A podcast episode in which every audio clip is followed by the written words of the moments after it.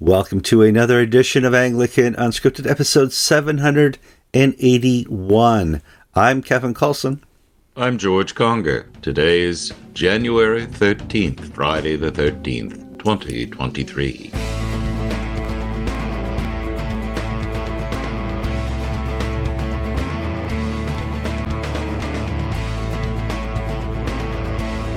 All right, thank you for joining us on another program of Anglican Unscripted. We're glad you could be here.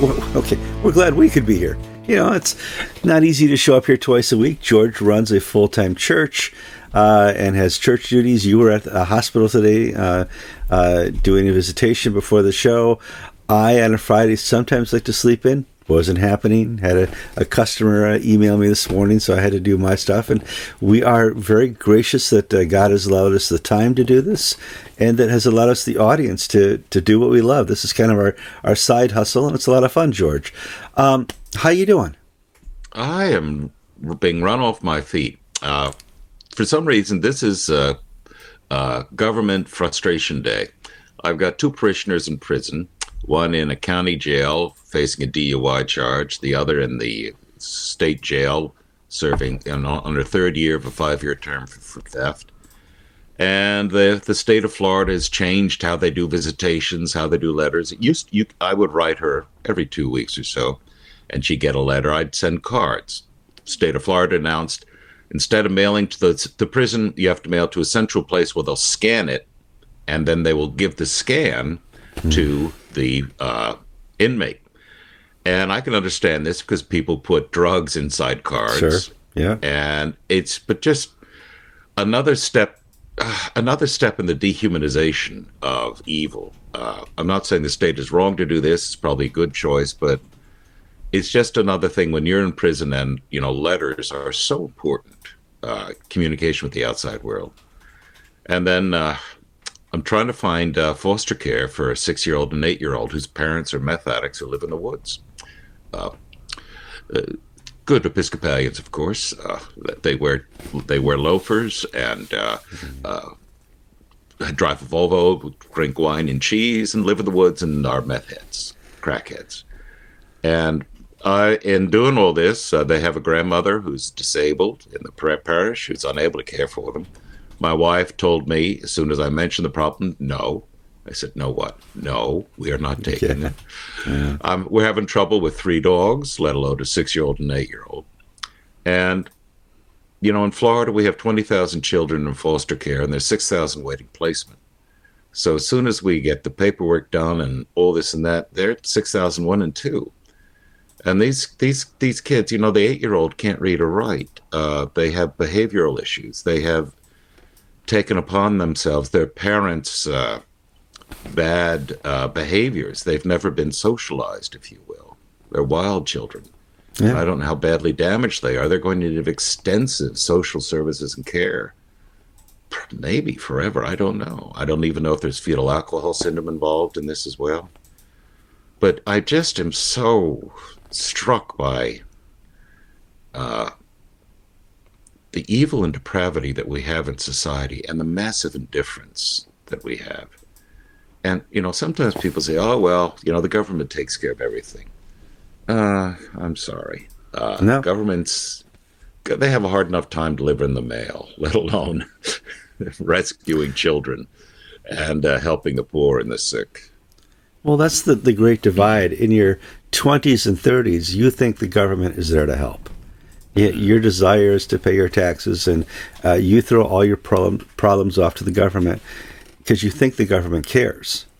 And by the time you're 35 and 40, you finally realize the government doesn't care. They don't care at all. And they have the social services, they have the bureaucracy, they have the rules. And when you really look into what they're doing, what they're doing is just providing a status quo because they don't care. We have a church affiliated orphanage in our county mm-hmm. uh, that our church is one of the founders. All the churches in the county got together to start this 25 years ago. And my first step was okay, I'll call the orphanage and we'll, you know, get it done. They kicked us out. They kicked all visitors out when COVID started. and then we had the Biden administration. The Biden administration put in new rules about uh, who can visit and who can volunteer and who can work. And essentially, the Biden administration made orphanages that receive government money, federal money, God free zones. Mm-hmm. So we were allowed in if we promised not to proselytize and promised not to take the children to church and promised not to do anything that we were doing. Well, that didn't work. And now, when I called them up, they said, well, there's another rule which says you cannot have mixed uh, age groups. Um, elementary children have to be in one home, middle schools in another, and high school in a third. And we've had even to break up families to disperse them across the state because we we have only decided to take only high school age children. So um, it's just the bureaucracy and the ideology that is being shoved down our throats, even in God's country of Florida, is just amazing. It's just amazing and discouraging. Well, I think it's discouraging because I think in the 50s and 60s and early 70s, this is where the church gave up their social role. They decided, you know, they used to be the hospitals, they used to be the community groups, and slowly the government said, well, we can do that for you. Okay, fine. And we can do the hospital thing for you. Mm, okay, fine. And we can privatize this and publicize this. And uh, at a certain point, the church says, whew, good, I don't have to do anything. Well, guess what? it came back to bite you. And now we find ourselves in a situation where it, we're terrified when we have to deal with a, a, foster situation or an orphanage because we now have to step back and, and follow the government's rules where we used to rule at this. Kevin, you, you gave me a big hearty laugh as we were doing the pre show because you said, you know, George, you should really want to have more people like this, more problems like that. And I'm having a tough time with with a six year old, an eight year old, and two women in prison. And to think that, you know, and to have more people like that. But I think your point was that's what the church is there for to reach the broken and the lost. Mm-hmm. And, you know, we've so you know, I'm guilty of losing sight of that. Sometimes I think of myself as a chaplaincy for genteel people. You know, uh, my ideal parishioner is a newly retired active couple from the north who have money and time on their hands. Mm-hmm. Not a crackhead, not a mm-hmm. child lost in the system, not the poor and the lost and the hurt. And you know, I I reproach myself for wanting to take the easy path yeah, well, I do it all the time, so uh, we're both guilty of that, George. Let's move on to a little bit of news. Uh, we uh, hinted last week that we're going to talk about the death of Pope Benedict, and uh, it's interesting because we have, as Anglicans, a relationship with Pope Benedict. He supported the early Reformation in the Episcopal Church, which, which or early, late Reformation in the Episcopal Church, which turned out to be the ACNA um, it, it festered into the ACNA. And that's interesting because he sent a letter to Plano. Was it Plano 1 or 2? I don't remember which. Plano 1. Plano 1. Plano 1. And let, us talk a little bit about that and his encouragement of Reformation within the Episcopal Church. Following the election of Gene Robinson, following the affirmation of the election of Gene Robinson at the 2003 General Convention, there was the emergency primates meeting uh, at, in London, and then there was the first Plano gathering at a, uh, a Hilton or yeah, at a big Hilton conference center in Plano, Texas, which is a northern suburb of Dallas. And I found you cannot walk around Dallas. It is not a pedestrian city; it's a driving city. the uh, this was, if you will, the reaction from traditionalist conservatives, middle roaders number of bishops, large number of clergy, involved lay people. We came to this conference, Anglo Catholics, evangelicals, charismatics, high church, low church, middle of the road, all those who stood in opposition to the innovations being pushed by the hard left. And we had a surprise where Bob Duncan, who was one of the leading lights of this group, because I think it was first starting what was called the Anglican Communion Network, ACN. I don't know if ACN, it arose from right. the meeting arose from yeah. the meeting or mm. whatever. But Bob got up and he read a letter from the head of the Congregation for the Doctrine of Faith, Joseph Ratzinger. Who would become Cardinal uh, Pope Benedict, where he gave his fraternal greetings and then affirmed the affirmed the fact that we were on the right course. Basically, he held out his hand in friendship and solidarity and offered prayers and counsel. And this was an electric moment. I was in the crowd, and I then, you know, got to, you know, I think I snapped a photo of the of the letter. I asked Bob, "Can I take a picture of it?" You know, just to have it. This is before cell phones took pictures. I had my big old, you know, camera going whir whir whir. Um, but this really was an electric moment uh, for the Anglo Catholics in the room. I remember Keith Ackerman was crying. Um, Jack Iker never cries, so he didn't cry. Uh, but the the sense that we were not alone in this struggle.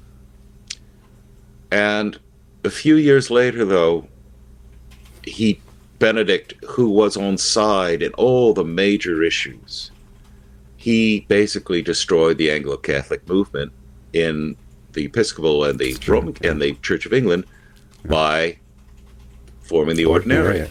Yeah. Because that sucked many of the most fervent Anglo Catholics out into the Catholic Church. Mm-hmm. Now, Benedict was bamboozled, I believe. He was given this song and dance first by the leaders of the traditional Anglican Communion. Uh, that there are all these Anglicans in America and in England who were just waiting to come back on board. And Benedict, I'm not naysaying those who have joined the Ordinariate, but it's turned out to be pretty much of a disappointment. It's Benedict, it was not thousands; it was handfuls. Yeah, they they were expecting yeah. fifty thousand people in the Church of England mm-hmm. alone, mm-hmm. and right now the Ordinariate as a whole will fill a good sized church as a whole. Mm-hmm. Uh, it's not. Uh, it was overstated, overplayed, but what it did do was remove some of the more stronger consistent voices uh, to that helped sort of keep the dike up, hold the walls up, and they sucked them into the into the Catholic Church. And now what we find is that ordinariate, in many ways, it's certainly in England, is the ordinariate of Our Lady of Walsingham. The ordinariate is one option for England. Our Lady of uh, Walsingham the chair of St. Peter in the United States, and I think the Southern Cross or something in Australia. There are three of them I'm aware of. And, you know, Gavin Ashenden, in his dealings, he's became, became a Catholic. He looked at joining the Ordinariate. And essentially they said, well, you're too controversial. You, you know, we just want a happy life. We've, we've stopped fighting. We want to be good little girls and boys and keep our prayer books, but have the certainty of Catholic doctrine. And Gavin, you're too noisy. Uh, you're fighting the fight way past the point we want to fight. So the Ordinariate became almost tame in England when yeah, uh, when it joined. Yeah. And um, uh, well, I have a personal stake because Gavin is our friend, and oh, I wish him well yeah. and success. But yeah. when Gavin is treated by the Catholics the way he was treated by the Church of England, you know, there's something wrong. It's and but Pope Benedict knew something was wrong. He originally, in my opinion, tried to clean the swamp like like a Trump did. Trump got into office as I'm going to clean the swamp, drain the swamp, and Pope Benedict was the same way. He saw that there's a swamp there, but I think the people he was listening to and trusted were lying to him, and he was unable to clean the uh, the swamp. Yes, just as Donald Trump's national security advisor and his secretary of state and all these people at the very beginning worked against him, tried mm-hmm. to sabotage every step he took. Uh, and the Washington blob was against Trump from the moment he appeared on the horizon. Mm-hmm. So too has Bennett was Benedict hamstrung by the Vatican, by the Curia, and his attempts to reform it, to clean it up one of our viewers from Hong Kong uh, sent me uh, some videos by, uh, I think it's Marshall Taylor, Taylor Marshall. I, I apologize for That's messing right. up the name. We don't have and to know I everything. Them in, and I, where he talks about uh, Mar, uh, Taylor talks about how the uh, Church of England, I'm sorry, Taylor talks about how the Catholic Church mm-hmm. has just been taken into captivity by an out of control bureaucracy, except Taylor sort of spices it up 10 times what I just said with all sorts of words like sodomites and everything. Yeah, he, he, he, he's a loud blogger, so to speak. And so we find ourselves now with, with Pope Francis, who is, I'm not going to say the opposite of Benedict, but I think he has this liberal trend that is fully accepted by uh, the Vatican? Well, I'm told, and I don't know this, but you know what I read and what people who are informed tell me that Francis is part of the wing of the church that they used to call the Saint Gallen Mafia. Uh, about a place uh, in Switzerland where liberal Catholic cardinals met before the election to basically chart their way forward, and Francis was their candidate. And Francis has his uh, wonderful sides, um, but also Francis has his blind spots. And, you know, Kevin, you and I remember that we were told by uh, uh, the Anglican uh, Archbishop of South America, just, why am I going blank like that? Yeah, Mikachoa or? No, no, no. Our friend, the English guy. Oh. Oh, uh, George Greg Venables. Greg Venable, I'm sorry. sorry. No, no, people want to know that last week we declared a dead person alive. So we're going to get mixed up once in a while on names. You know, this isn't. This is this is like watching the two guys from the Muppets uh, who sat in the balcony. Uh, and so that, that's your that's your Anglican Unscripted today. Well, you know, Greg Venables said he was good friends with uh, Jorge Bergoglio and that he was somebody we Anglicans could work with and could count on. Mm-hmm. And, you know, Justin Welby would say the same thing, but I don't think it's quite in the vein that uh, Greg Venables was saying that we could work with this guy. Mm-hmm. Um, I think there's a saying, do not attempt to speak Arabic in the house of the uh, Bedouin, which is uh, don't try to uh, talk about other people's business because you don't fall for uh, expounding on Catholic things, but I will say Benedict was one of the great men of the early 21st century, 20th century, and his I I think he'll one day be named a doctor of the church for his theological contributions and writings. Sure. Yeah, um, I, I, could so. see that, and you know he's followed in the footsteps of uh, Pope John Paul II, and um, a very popular pope uh, who helped with the uh, the winning of the Cold War. So uh, it's his legacy will certainly be drawn out years from now. He was not a, a seated or sitting pope when he died. Um, he was called emeritus or something like that. Um, but emeritus pope. It, emeritus pope. Let's uh, go ahead. Here's a funny thing.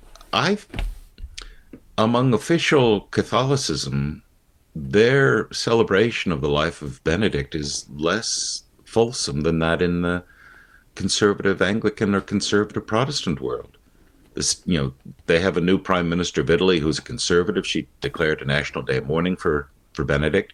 The. Vatican didn't. Um, they uh, have not. You know, Francis's funeral sermon uh, Rod Dreher. Oh, that, the, that was so bad. Col- the the uh, very noted columnist, he, Rod Dreher is Orthodox. Sure. Uh, but he attended the funeral mm. and he listened to the sermon, and his point was this this oration could be given about, you know, the gardener. It had nothing about Benedict the man. It was just your standard off the shelf, fill in the name here, funeral sermon. And why is the Catholic Church treating, I don't want to say disrespect, but treating not they don't know the worth of this fellow or they don't appreciate it or they don't like it. I, I can't tell. I don't know. Well i i would also say one of the issues is that pope francis is now aged as well and may not have the energy uh, or wit or ability to put together uh, i mean he's basically just a little older than uh, president biden i couldn't you know, I don't know if he just can't put together a, a good homily at somebody's funeral, somebody's funeral, at Pope Benedict's funeral. It just may not be his capacity to do so now. Yeah, being honest here. Uh, let's talk a little bit about. Uh, I have on my list here Cardinal Pell has also died. And uh, he came on our screens when he was uh, accused for uh, molesting uh, somebody in church and was jailed for 13 months, George. This was a travesty. It really called into question the whole Australian justice system. Uh, and it was, if you will, the height of the witchcraft, witch frenzy. Hunt. Yeah, witch hunt. Meet, yeah. meet true and abuse and all this and that. Mm. Um, in the United States, we had uh, the McMartin preschool trials and some of these things where just fantastical things would be alleged and the courts would believe it. And here, uh, in this particular Pell's case, he's alleged uh, to have molested a, uh, a, chorister or an acolyte uh, in between services in a cathedral. Now, you know, the Cardinals never left alone. And you you know, you got 10, 15 minutes before the next show starts. And he happened to do this with nobody around, nobody looking, nobody remembering, and only this. And it was, you know, fantastical. It, it was fantastical, but it went to court, and the original trial court found him guilty and sentenced him, George. Yeah, and it was a you know police misconduct, uh, prosecutorial misconduct, judicial animus, and the appeals court threw it out not up, but he still had to spend 13 months in prison. And my Catholic connected friends basically point out that this all happened just as Pell was beginning to take a, a machete to the uh, Curia's uh, pink network and financial corruption. At just as Pell was about to sort of begin the cleaning of the house of the Vatican, uh, these false charges emerge, and mm-hmm. the Vatican didn't step in to support or help or whatever. And in fact, uh, the the fellow from the Vatican Bank who is currently on trial, he sent a million Australian dollars to somebody in somewhere in Australia just about that time, and then it is alleged that this was used to sort of make sure they got rid of George Bell, Pell. Yeah, Pell. Eh? Uh, Pell, Pell, from an from an ecumenical point of view, was much like Benedict. He was a firm Catholic. There was nothing wishy washy about him. But because of that, conservative Anglicans, conservative Lutherans, and Protestants of all stripes could work with him, knowing here is where we disagree uh, on so many, many issues, but at the same time, knowing that we serve the same Lord Jesus Christ, knowing that our concerns about the cultural collapse around us are things we can work jointly on. We're not going to resolve justification by faith and things like that or the oh, place of Mary. Marian doctrine, no. Marian Ooh, doctrine.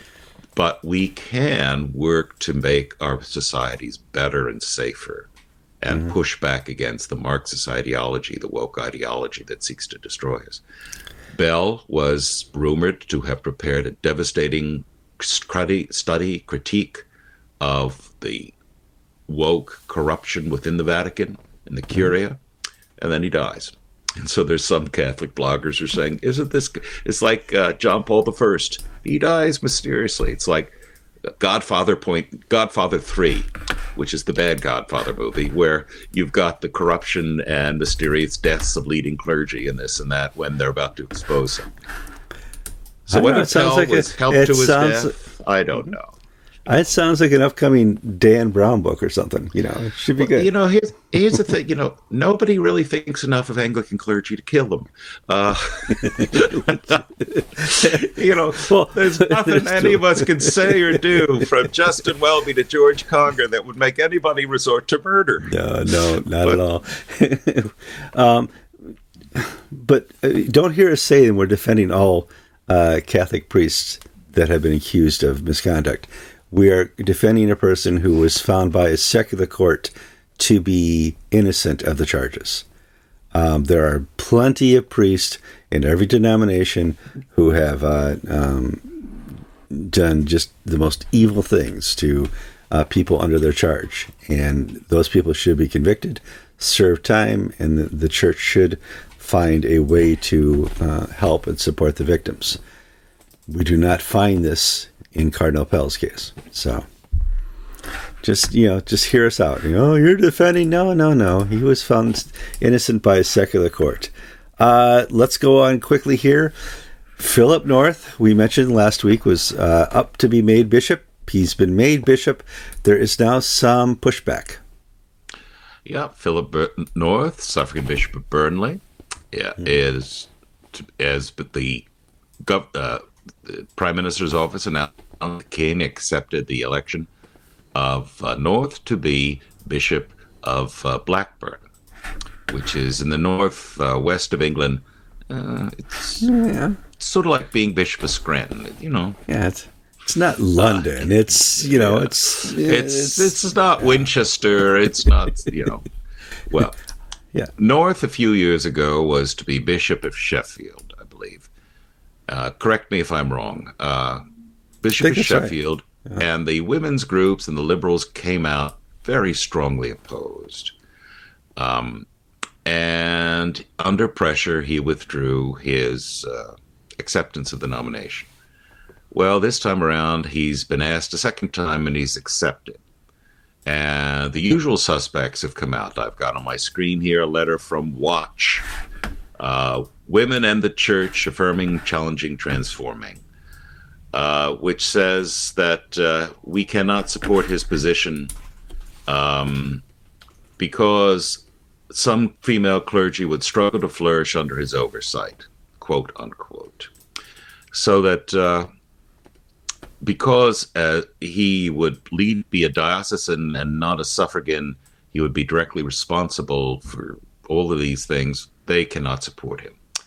And some of the usual suspects alongside Watch have come out in support. But having said that, some of the voices last time around are not there or they've gone the other direction. Giles Fraser, for instance, who is a priest in the diocese, of, I think Southwark or London, London area, um, who is prominently on TV and in writing. He, he's a he's a character. He's an intelligent, articulate fellow, liberal. He opposed North on the same lines, but this time around, he basically has said, "Let it go, let it go." He's been crucified once. Let's not do it again. And he's well, it's, it's not just let it go. Who he disagrees uh, with. Well, not just let it go, but uh, let them have one. let the opposition have one, which I think is what happened to uh, the other side 35 years ago. Let them have one. And so that I think that's where oh. some of the liberals are coming down on. It's it's out in the middle of nowhere. It's out in Scranton. No big deal. Let them have one. Now, he's replacing an evangelical, uh, the Bishop of Blackburn, uh, Julian Henderson, who retired and is currently the head of the Church of England Evangelical Council. So maybe Blackburn is where they place the unplaceable. It's the in the Diocese of Central Florida, we always have Okeechobee. Uh, that's where you get sent if we need you, but we don't want you. Um, for our Okeechobee viewers, I'm totally wrong, and I apologize. Uh, for everybody else, yeah, that's right. You get it. Um, the uh, some of our English viewers have written saying, be wary of this. North uh, learned his lesson the first time round and has sort of pulled in his horns. He is a member of the Society, which is the group of Anglo Catholic traditionalists, um, bishops, and he w- because he will play ball. That's one. That's one uh, interpretation. A second is that uh, this is a token nod to the right before the left unloads, saying, look, uh, we're going to allow uh, gay marriage, but we'll allow people who are against it to flourish, mutual flourishing. And look, Philip North, here's an example that we can be trusted. I don't know if that's the example I, I would choose, but there. Yeah, I don't.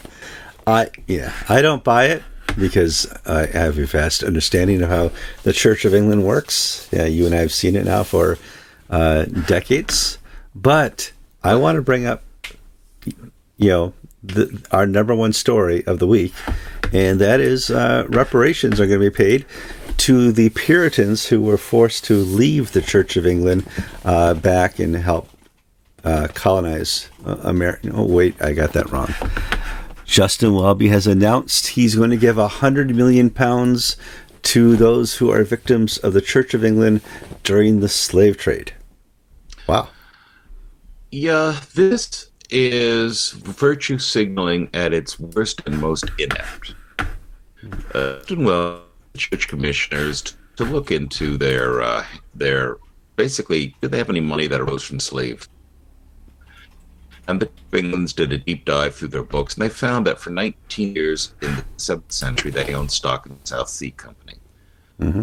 And out of this, Welby and the people in charge are basically saying, "We'll give 100 million in reparations for those who suffered, who are ancestors of those who suffered from the transatlantic slave trade."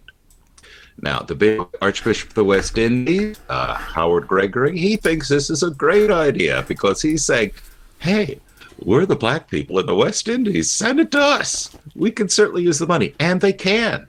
Or the Bishop of West Africa, Archbishop of West Africa and in Ghana and, and the uh, and uh, those nations. Yeah, they don't have any problem with the Church of England sending them 100 million pounds uh, to help build up those churches. Here's the problem that's not going to happen. It's going to be paid to activists and to think tanks yep. and to consultants and to perpetuate wokeness.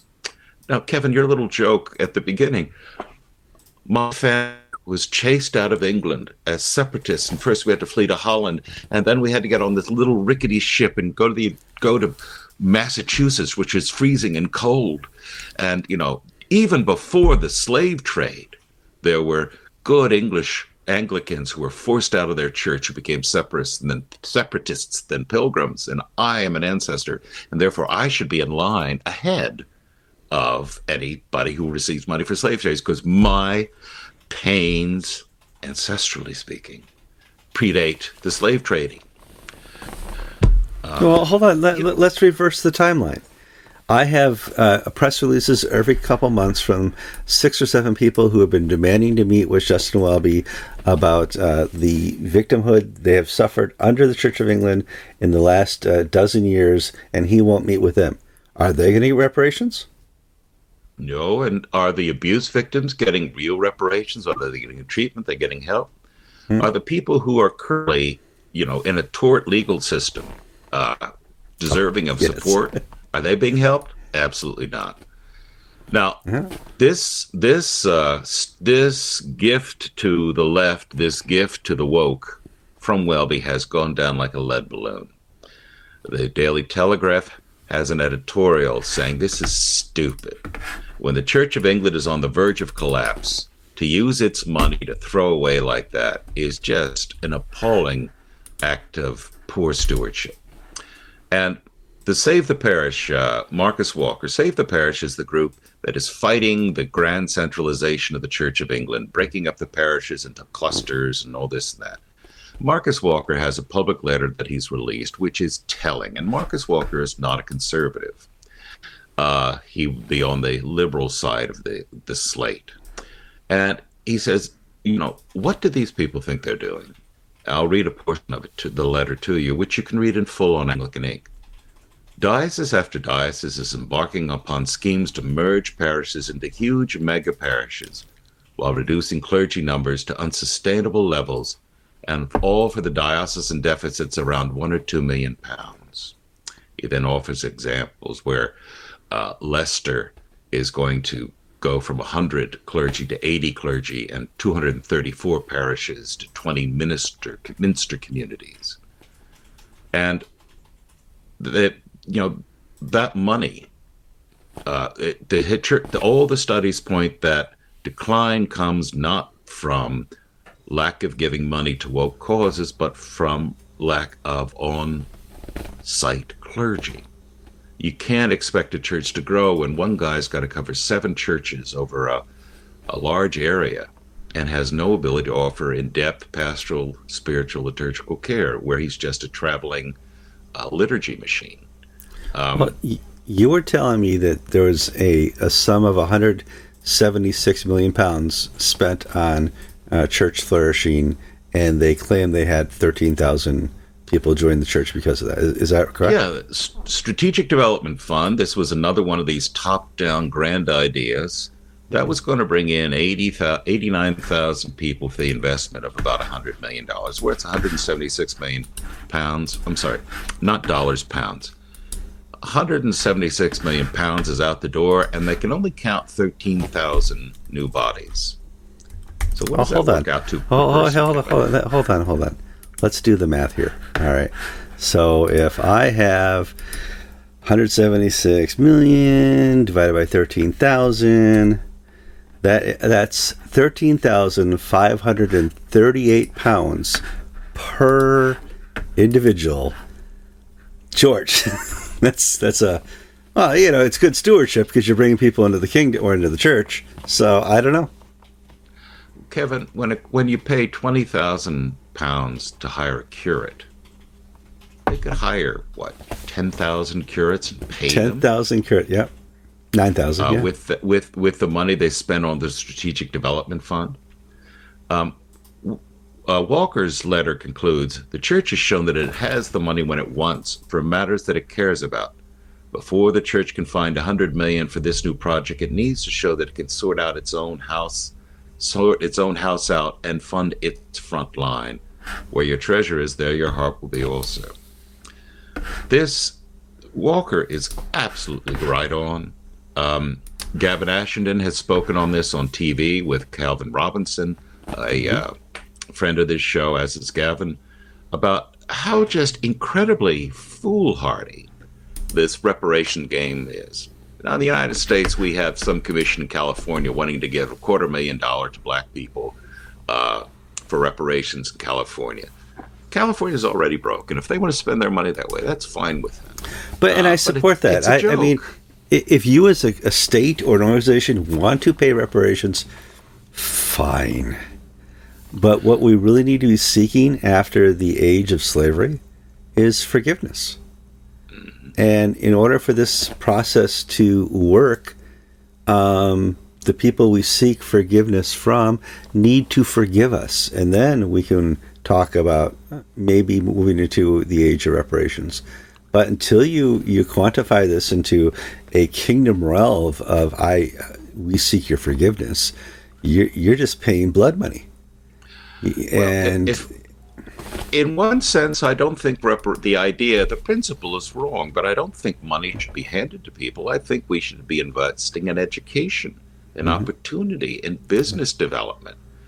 Um, once upon a time, Florida and the South in general, and Texas, had terrible reputations for the quality of their public education. And we still spend far less than northern cities and places. Now, the joke is that Florida has one of the highest uh, returns per dollar as measured by testing results and student achievement of any of the states in the country. And we don't do any of this woke nonsense. We don't have, you know, Stanford University now has more administrators than students. It's got 14,000 students and 16,000 administrators and only 2,000 faculty. This is an example of wokeness going crazy, of money just being thrown away. If Well- money were invested in trade schools, in you know funding, uh, you know small enterprise, if they want to spend money, spend that way, and alleviate this, the economic inequality that uh, persists in some parts of the country. But don't you know? Don't think you're going to solve a darn thing just by throwing it at race and color. Yeah, and I, you know, I can't. I no longer support the the college academia here in America, uh, so I can't say just give them scholarships. Uh, that's going to I'm make not the, talking the about situation. I'm not not not funded at the university system. Far from it. Um, we, uh, my daughters had a friend who was in their class with them. Father was a, uh minister. Uh, he was a chaplain at an Episcopal school down in Vero. And she, upon graduation from high school, went to Bard College, which is a very nice Episcopal college in the suburbs of New York City. And she borrowed eighty thousand a year for four years to fund her education. She was a jazz vocals major. Uh, oh, oh, oh, oh. I, I didn't hear that. af- You, you said something about a STEM education. What'd she have? jazz vocals, music, and her and she focused on jazz as a college degree. She now works in a Starbucks in Asheville, North Carolina. She will never pay off that student loan. Never. Never. I mean, it's not even, you know, 320,000 and the interest at 5, 6, 7% a year on top of that. It's never going to be paid off. And, you know, when but we we fund the theft, essentially theft from the government coffers for places like Bard College to offer degrees in jazz vocals instead of teach training people. Uh, we have a young man in our my congregation, graduated from high school, went to the local technical college, community college for a year, and has started an apprenticeship with Otis Elevator Company. When he's done this apprenticeship, he's going to be making about $100,000 a year as an elevator technician. Now, this is not glamorous, but this man will immediately, in his mid to late 20s, step into the middle class and be able to afford a home, be able to care for a family. And we don't have enough technical people. We don't have enough uh, mechanics and tool and die makers and uh, things of that nature. In my modest, well, no, but so we don't. Yeah, yeah, and for a long time, at least the last 20, 25 years, we've really promoted a four year education. Uh, we did to our kids. We said, you got to get a four year degree somewhere, and uh, we, we will help fund it if it's a STEM education. Um, and so we, we really promoted that with our kids. And uh, our friends of the same age promoted it to their kids because the college, the college degree is your way into a good career. That's what we promoted. That doesn't exist so much anymore. I'm seeing so many people who graduate college and go and live with mom and dad. Mm-hmm. Yeah, it, it's changed tremendously. Uh, in fact, I was just looking. In 1985, the tuition to University of Wisconsin was nine hundred dollars a semester. Mm-hmm. It's now forty thousand for a year. That's crazy. That's the states, the states go. That's the state school. State school. That's crazy. And then books, board, room. Uh, if you get a girlfriend, that's going to cost you money. You know, it just it just never it never ends. So, uh, all right, let's move on to our next topic of the day. Uh, oh, the back to the Church of England. They're going to be discussing at the House of Bishops uh, uh to f- a meeting. Let me start that over. January twentieth, the college uh, the House of Bishops and the Church of England will meet to finalize the plans around gay marriage. I don't know what that means, though. Are they going to be living love and faith LLF? Living love and fraud, are, but yes, they'll have their final uh, gathering uh, mm-hmm. before they go to the General Synod in February. And so, right now, they're doing the last minute maneuvering. Uh, Bishop Inge, Inge, In, Inge of Worcester has put out. Uh, Inge is one of the five bishops who's already come out publicly for changing and supporting gay mm-hmm. marriage. He's put out his justification. Uh, you'll be able to read that on Anglican Ink. Martin Davies, a, a, theologian in the UK, has put out his rejoinder basically saying, Oh, come on, this is so weak, it's not worth even discussing. So we're seeing the last minute maneuvers before the meeting of General Synod uh, before the meeting of the House of Bishops to hammer out what the grand compromise is going to be. There's been as much outside the meeting taking place as inside. After the first meeting last fall, we had the strategic leaks to the Church Times saying it's a done deal, it's going to happen. Now, what we have since heard, sort of behind closed doors, is no, it's not a done deal. But if but the church, the those leaking to the Church Times wanted to so discourage the conservatives that they would basically throw up their hands and say, "Well, let's try to get the best deal we can," rather than hold the line. Mm-hmm. We're not involved. We don't have firsthand knowledge, uh, so we can't comment with any intelligence. Not that we comment with any intelligence on any topic. yeah, gee, George. but you're probably hear whispers and rumors and attempts to spin and manipulate uh, the other bishops, the media, the people in the pew in the coming days. So let's hold tight, folks, and see what January 20th brings, if they even announce it uh, that day or the next day. or Well, now, recent memory, last 10, 12 years, they were always doing some studies at the Church of England and putting together some papers. And I don't remember the, the, the names of all these papers and reports over the last 10 years, but they've always come down in the end on the biblical side of marriage, on the the traditional side of the church. And I, I, do I hold out hope that they'll do it again? I don't know. Well, in the past, you had an Archbishop, George Carey, who was firmly in the biblical camp.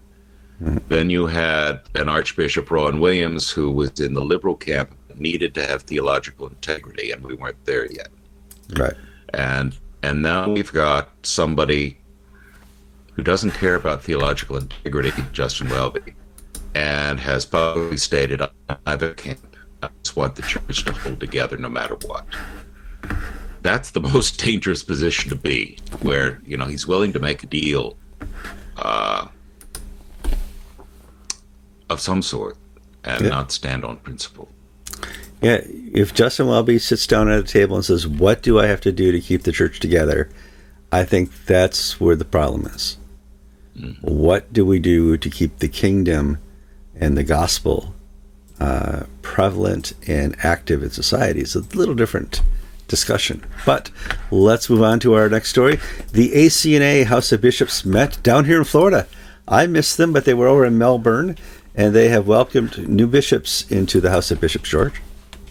Yes, the College of Bishops met in uh, Melbourne, but they stayed in Melbourne Beach, which is a nicer place. That's uh, and they welcomed from uh, the from the Church of Nigeria Bishop Felix Orji and his suffragan Scott Healy. Mm-hmm. They were released by the Church of Nigeria, and Bishop Orji's diocese uh, is now officially part of the ACNA.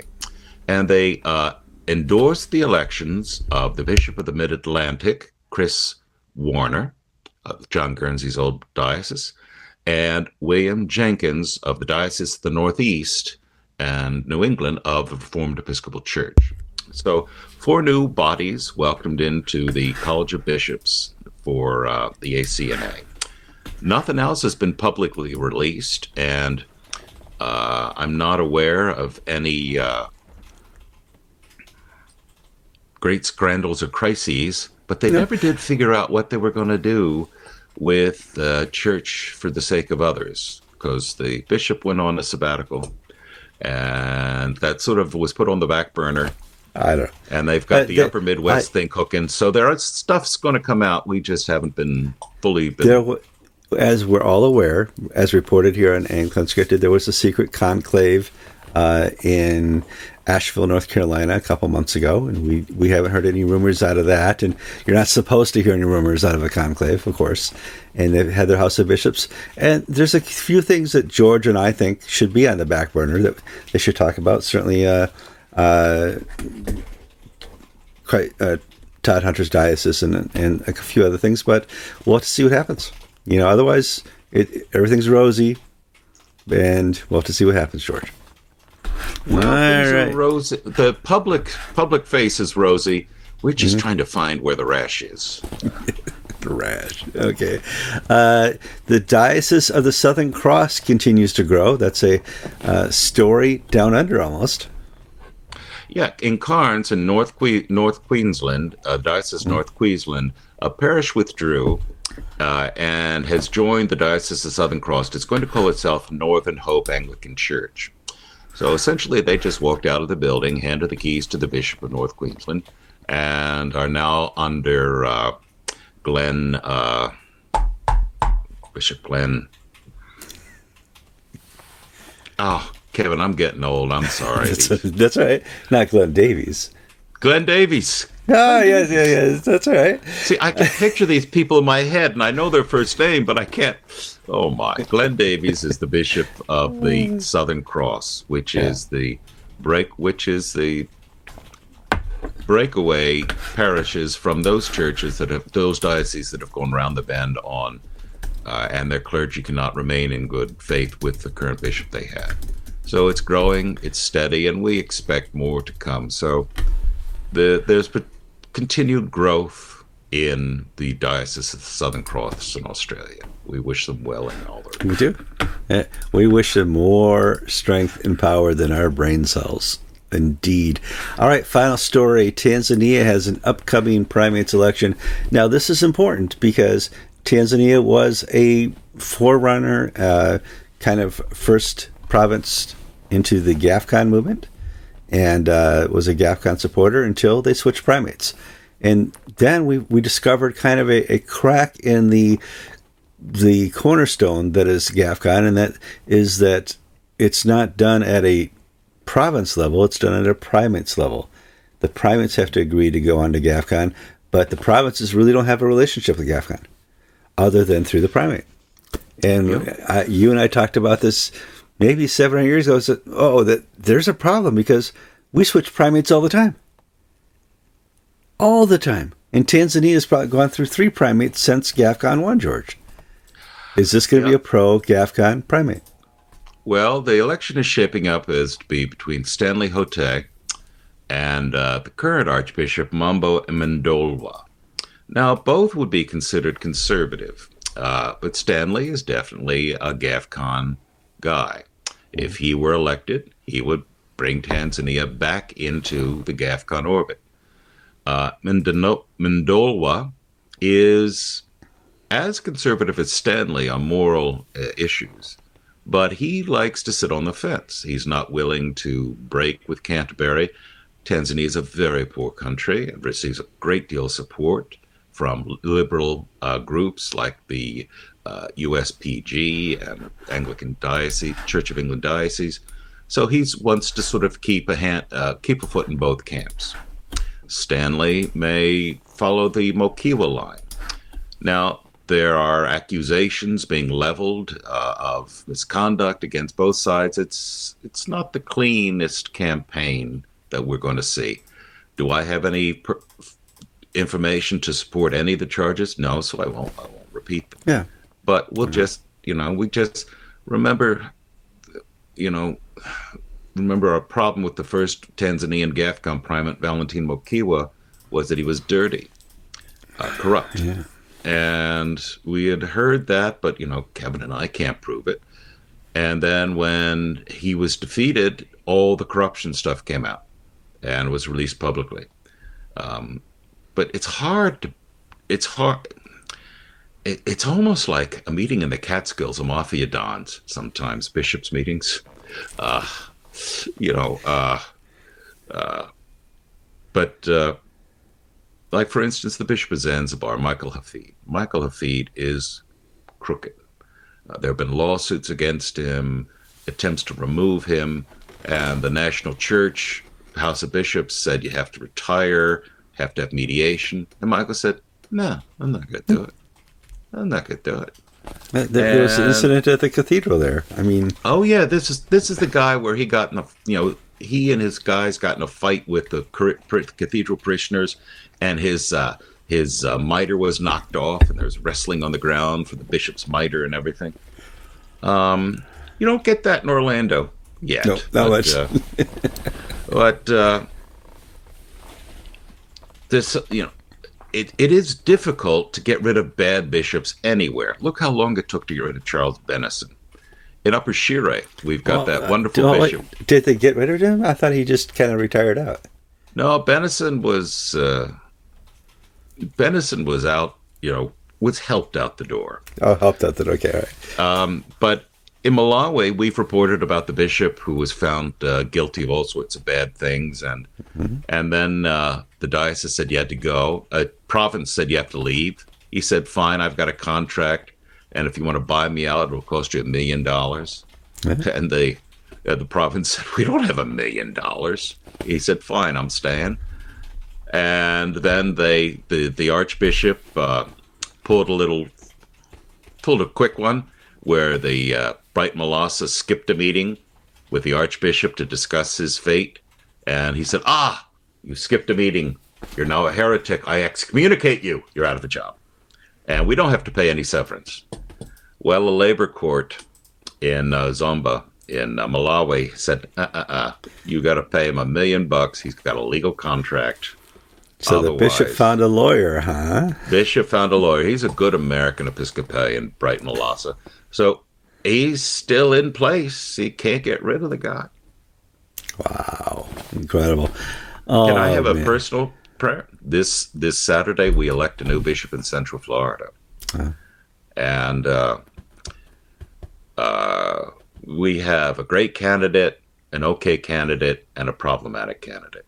So pray that the Holy Spirit moves us Amen. to go. Yeah. Pr- pray the Holy Spirit moves those there to elect someone who will be faithful to the Lord Jesus Christ, who will keep Florida a bastion against uh, uh, the innovations and corruptions of the national church, and pray we don't go through all the hassle that Florida's gone through in trying to elect, trying to keep Charlie Holt. Oh man, I mean, Diocese of Central Florida is one of the, the the few remaining conservative dioceses, and we pray that you would elect a bishop who would use that voice, who would stand firm and maybe not uh, be qu- quiet or docile, but would say no when no is The- appropriate. Here's the funny thing God works in mysterious ways. The Holy Spirit can work even against the most uh, sinister plans, plans of men. The process in Central Florida has been pretty dreadful. Uh, it's not been transparent. It's not been very good. You couldn't ask questions of the candidates. Everything was pre written. It was an 815 fix, if you will. Yet the Holy Spirit has raised up one and a half candidates who stand fully in the tradition of John Howe and Company. Mm-hmm. So you know, you, you know, you can't. You know, God may not quite. God may be done with a good part of the Episcopal Church, but He's not done with us yet. Down here. down here, way down here. All right, that is a full show. What do we got? Fifty-six minutes. That's great. That's a th- that's a good show, George. Let's move on. I'm Kevin Kallsen. And I'm George Conger, and you've been watching episode 781 of Anglican Unscripted.